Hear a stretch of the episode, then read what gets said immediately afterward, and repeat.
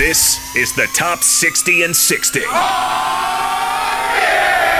As the zone counts you down to the start of the 2019 college football season. And now, it's time for today's selection as voted on by the Utah sports media and you, the fans.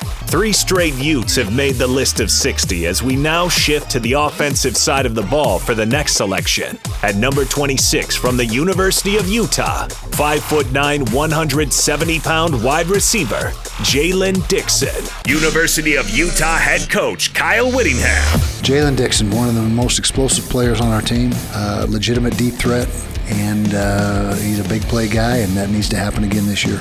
This is the top 60 and 60, presented by Cypress Credit Union, the Southtown Auto Mall, Elite Works, and Master Electrical Service on 97.5 1280 The Zone and the Zone Sports Network.